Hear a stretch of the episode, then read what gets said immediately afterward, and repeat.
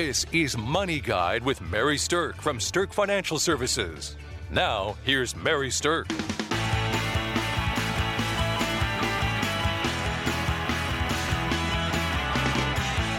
Welcome to Money Guide with Mary Sterk.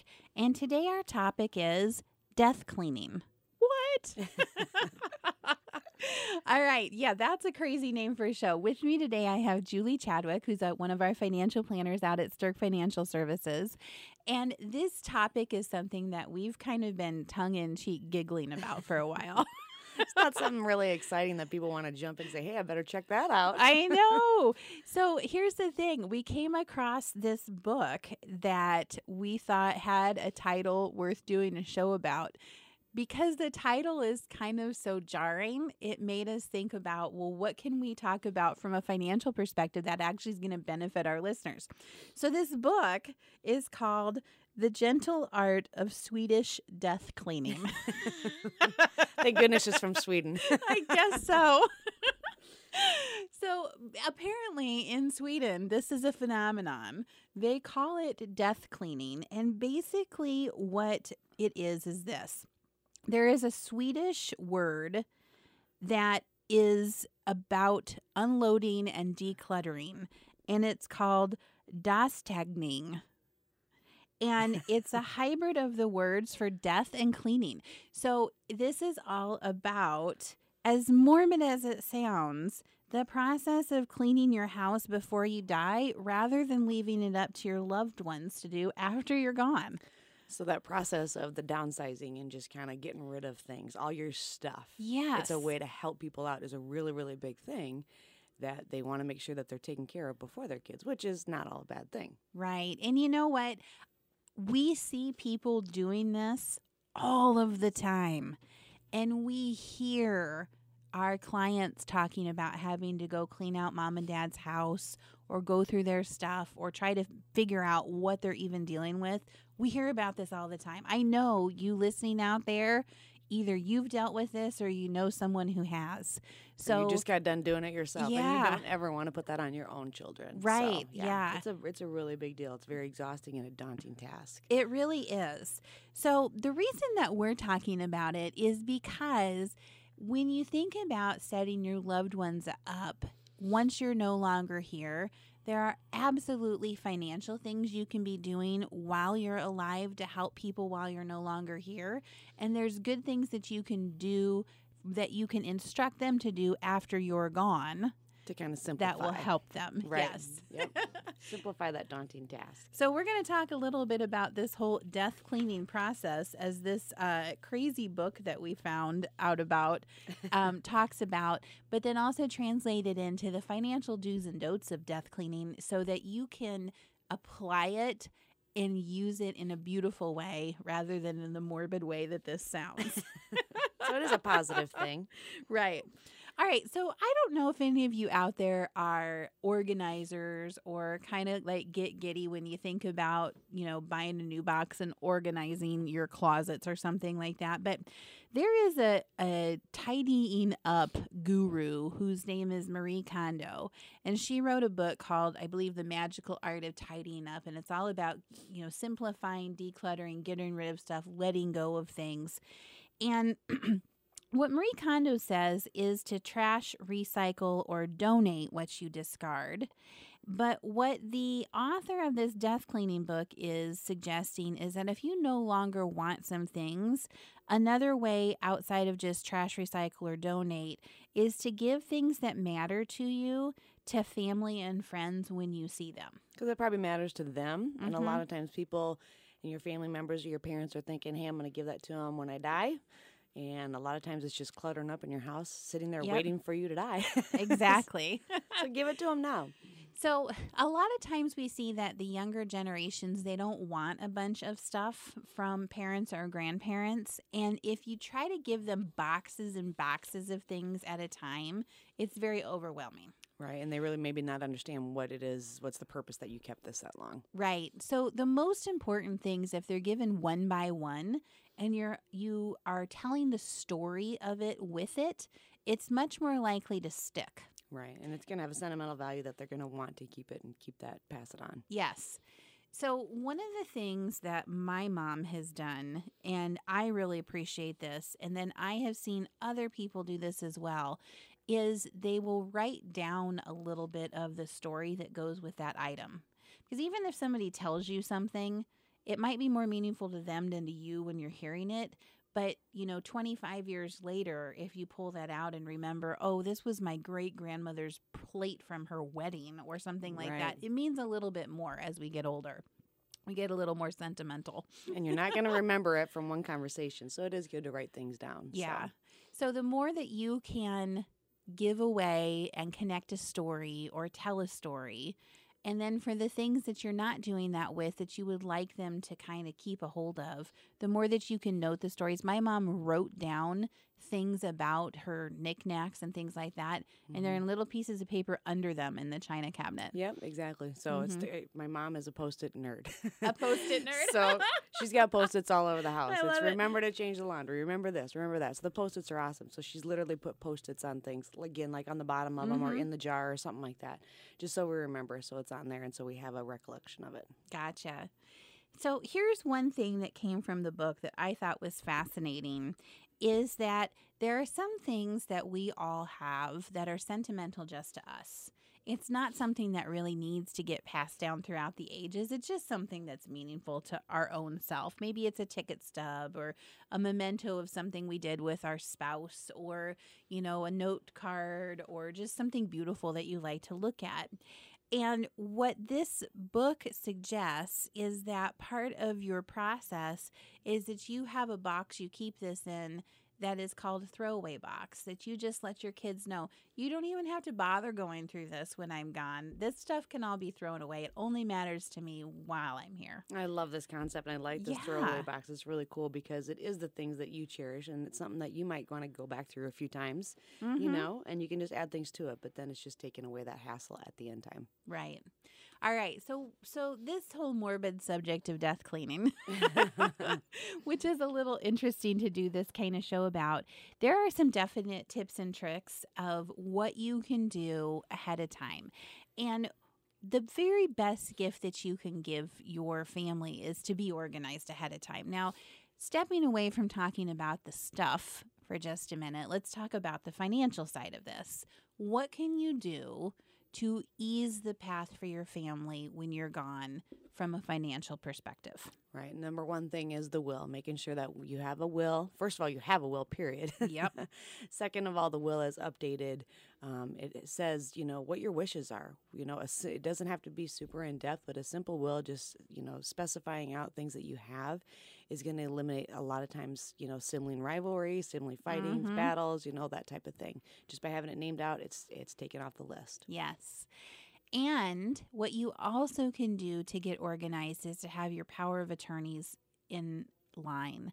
So, a financial power of attorney is going to let people help take care of your money while you're alive, but not mentally competent to take care of your money. And a healthcare power of attorney is broader than a living will.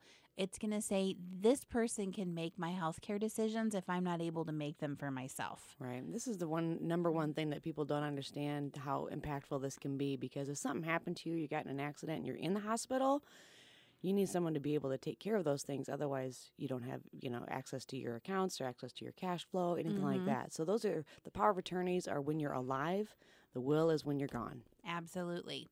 Now, another thing outside of the will that you can create is a trust. And people get very confused about trust. So, let me just tell you a couple things about trust that are important to know. A revocable living trust means that revocable, you can change it, and living, it's only alive while you're alive. It's done when you're gone, right? Yeah. It becomes irrevocable when you're dead. It doesn't die it doesn't die itself when you're dead because the rules of it still carry on, but you can't change it anymore Right. once you've passed away. So a revocable living trust is like your alter ego. So I'm Mary Sterk, and I also have a Mary Sterk revocable living trust that owns all my stuff. Like it owns my house, it owns my business shares, it owns my bank accounts, it owns my investments that are not the IRAs and things like that.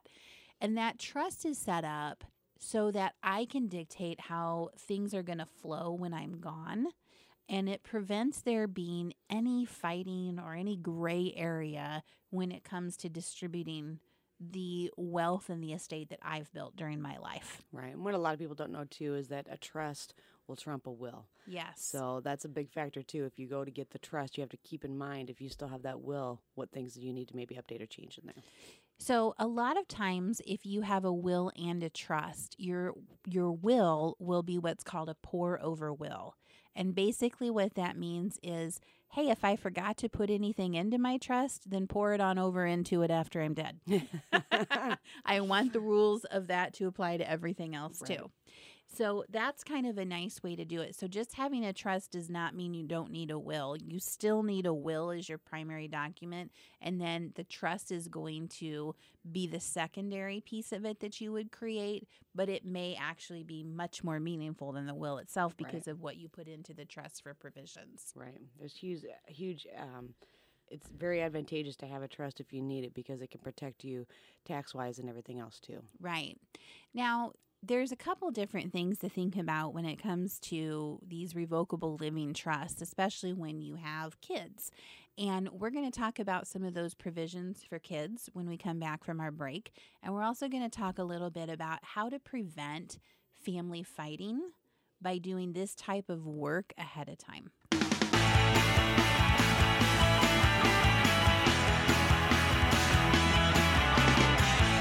Welcome back to Money Guide with Mary Sterk. And today we're talking about death cleaning. What? kind of a scary topic, but it's really pretty cool. So, as we said earlier in the show, there's this crazy book that we came across called The Gentle Art of Swedish Death Cleaning, which really primarily is about getting organized, cleaning out things while you're still here as a gift to your family when you're not. And, you know, one of the things that's true is that people do engage in a certain type of death cleaning without even knowing it when they downsize their homes. hmm You know, they're cleaning out their homes, they're making space. They usually are getting rid of a lot of things during that process. So that actually is a form of what the Swedish people call death cleaning. Without even knowing it. And I know that Yeah. my mom has done a lot of that. All of a sudden, we'll be in a mode and she's got everything laid out. And she said, Come get whatever you want. If not, it's going to the Goodwill. So, right.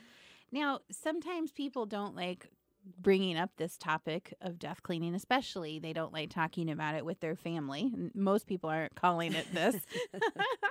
so, if you want to rephrase the idea, one way to present it in a way to get kind of buy in from the rest of your family is hey, let's organize the house so it's a more enjoyable place for you to live and for us to have holidays. right. If you're not really going to get your parents maybe on board, if you're saying, Hey, let's get rid of this junk before you leave, to them, it's not junk. right. You're not going to get them on board. so I think that, you know, when it comes to like what you want to have happen with your stuff when you're gone, that is again where those trusts come in that we were just talking about. And preventing fighting by having things lined up in a way that is going to help your family is going to go a long way to dealing with that. So, here's what I mean by that in a trust, it's typical for you to make provisions for your adult children or grandchildren. Because, quite frankly, I don't think we want to give a bunch of money to 18 year olds because that is a recipe for financial disaster. now I know some people or everybody probably has one of those kids out there if you have more than one kid. One is that's the super responsible. Yep. You'd be like, this one could handle it, and the other one you're like, oh, no, we Hey, better no bump that way. up to 35. yeah. So here's my theory is I have mine set up in a way that when my kids are 25 then they will get a third of anything that they would get from a trust if I'm gone. When they're 30 they get another third and when they're 35 they get the rest. And I have a full expectation that that first third that they get when they're 25 they are going to completely blow. on, on just the fun stuff and everything that they've always wanted and they never could get. Even though they are children of a financial planner, I still think they're going to blow it. So that's the idea of putting it into them in tranches. It's just Yes. hopefully by the second round of money, they're gonna be a little bit more responsible. yep. And by that third one, they're going to be like, yep, this is the last one, mom. I'm not going to blow this one. I better take care of it, make it last. right. And so that's the kind of planning that you can do in a trust. Okay. Now, Julie, your family kind of has an interesting, you know, issue because you're a farm family. We're a farm family, so um, it's not a huge farmland that my parents have, but it's about 200 acres, and there's eight of us children, Mm. and we're all pretty close. And you know, everyone always says, "Oh, you know, something happening to the parents is never going to tear up the family," you know, and I've heard that all too often. Best laid plans, right? Yeah. Yes. But it is. It's it's a huge thing, and um, my parents mainly want everything to be fair and want to give everything Mhm. equally to the children. Well, when that comes to farmland, that's really hard to do. Yeah, I've heard it described with farmland very well this way is what is fair is not always equal and what's equal is not always fair. Right. And that's Mhm. probably the hardest concept I'm trying to draw Yeah. down. It's just the fact of really we want our parents to be happy, not have to stress about it. So Yeah. we've been doing a lot of planning ahead of time, talking with the family members, just so it's not a big shock to everyone. And Mhm. again, to alleviate that battling at the end or, you know, uncertainty or making sure that this is what the parents' wishes were.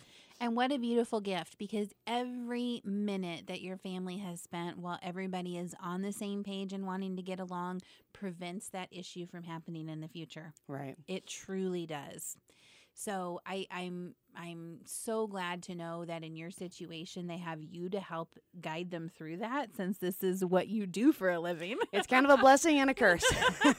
right. They're looking to you, They're but they might blame me- you. Yeah, exactly. I'm, I'm going to get it both ways probably. But no, but it really is good because it's just going to help eliminate that, you know, uncertainty and battles at the end. And that's what you don't want to have happen. Yep. Now, one way that you can eliminate uncertainty and battles is by being specific with what your wishes are. And we have a great guide for your beneficiaries that we would be happy to email out to you where you can actually take some time to list out the things you want to specify. So even if you have a will, um, or a trust, a lot of times those documents will say if there's any specific written bequests of stuff, then you know we want to honor those, but they're not necessarily attached to those legal documents. So inside this beneficiary guidelines that we can send you, not only does it help people understand where do you keep all your stuff, but it gives you an opportunity to list out the things that are most important to you of your stuff that you want to make sure get to certain people. So, if you want to give your wedding ring to your oldest daughter, or if you want to give the old Mustang in the garage to your youngest son because you spent hours working on it together, then that's something that you can list out and make sure that your family knows what your wishes were. Right. And in the beneficiary guideline book, it's also going to cover all the different types of accounts that you need to specify having beneficiaries on and just having things named out correctly. Now, let's go to the other side of this for a moment. And let's say that you're the person whose parent has passed away and they maybe didn't do such a good job of their death cleaning, or maybe they didn't get all the way done with it. And now you're in the position where you have your own life, you have a full time job, you might be raising a family, and all of a sudden you have this house full of your parents' stuff that you have to deal with. Right. That can be overwhelming. Not only the fact that you've just lost, a, you know, your parents or loved ones, the fact that you have to go through and do all of this house cleaning or deep cleaning, Yes. death cleaning, I guess, Mhm. is, is another point of it after the fact. So it's really, really important to divide that up and get help from the siblings if they're there. Yes. So, from a stuff standpoint, dealing with the stuff, not the financial part, number one, divide the physical labor. You don't have to take that all on yourself. Number two, be thorough even when you're exhausted because your tendency will be to be thorough at first and then get so tired of dealing with it that you just kind of sift through stuff and aren't quite so thorough and maybe miss stuff. Right, and you don't want to get rid of something that really does have sentimental value or whatever, just because you're to Mhm. the point that you you, You just stop can't take it caring and you can't look anymore. Mhm. So that's why it's really important to involve everybody and divide up that work. Yep. Number three is hire an estate appraiser. So if the if there is a lot of old furniture, antique type things, things that you don't want but you think might have some value, an estate appraiser followed by maybe a liquidation sale or an auction is a way to help you deal with distributing out the stuff. Right. After everyone's kind of come in and taken the things that they want as far as the family members, Mm-hmm. you really want to get the best dollar. And it's very hard to do that when you might be emotionally attached to some of that stuff. So Right. bringing someone in, a buy part, you know, that who's non biased is going to get you the best price. A lot of times, if you're going to do a liquidation sale or an auction, they have teams of people that will come into the home and help get it ready, Mhm. which can be incredibly helpful helpful, especially if you're trying to deal with this all on your own. Right, can be take a lot of the a lot of the guesswork out of what Mhm. what to price something at, and it's going to get you get rid of everything and be done. And don't be afraid to use money from the estate to actually hire people to help you with these jobs because it is a big thing. And if, let's say, you're the sibling that lives in the same town where your parents are, and so this job has fallen mostly to you, Yep. But all the money in the estate is supposed to get split equally, well, this is now not fair. right, exactly. So it's okay to visit with the executor of the will, or if you're the executor, to utilize funds from the estate to help you clean out and do this process so that you are not so overloaded with it. Right. Now, on the financial side of things, you want to make sure you do keep all financial documents because you are going to have to help the estate file a final tax return. And you can't really do that until you know where everything is, what all the investments were, make sure all the money gets distributed and handled. And those financial documents are going to be key to helping you figure that out. So if you don't necessarily maybe live in the town where your parents were, it's good to forward the address because Yep. to you if you're the one handling everything, so you continue getting all that mail. Because a lot of times we'll have people come in and say, "Hey, I just got this notice in the mail that they have some stock somewhere or something." Right. Right. They Yeah. have you know property or something like that. And we would recommend that you forward the mail for at least one year because certain types of accounts only send a statement out once a year. Right. And if you miss that, your first, you know, in like the first quarter or six months of looking at things, there could be something that shows up later that is just totally missed if you don't have that mail forwarded for a full year. Yeah, and you don't want to go ahead and close out, have the estate call closed out and then have to turn around and reopen And it. reopen it. That yeah, would not be that's not fun. No. All right. So, although the name of the show today is a little shocking, There's a lot of good tips. we hope that you have been able to glean some good tips and tricks to help set yourself up to give this beautiful gift of organization and um, relief to your family by doing some of the work ahead of time. And if you're the family that the tasks have fallen to, that there's some tricks and tips in here that is going to make your road a little bit easier. So thanks for listening to Money Guide with Mary Sterk. Views expressed are not necessarily the opinion of your audio provider and should not be construed directly or indirectly as an offer to buy or sell any securities or services mentioned herein. Investing is subject to risks, including loss of principal invested. Past performance is not a guarantee of future results. No strategy can assure a profit nor protect against loss. Please note that individual situations can vary. Therefore, the information should only be relied upon when coordinated with individual professional advice. Securities and investment advisory services are offered through Woodbury Financial Services Inc., member FINRA, SIPC. Insurance offered through Sterk Financial Services, which is not affiliated with Woodbury Financial. Sterk Financial Services is located at 350 Oak Tree Lane, Suite 150, Dakota Dunes, South Dakota 57049, and can be reached at 605 217 3555.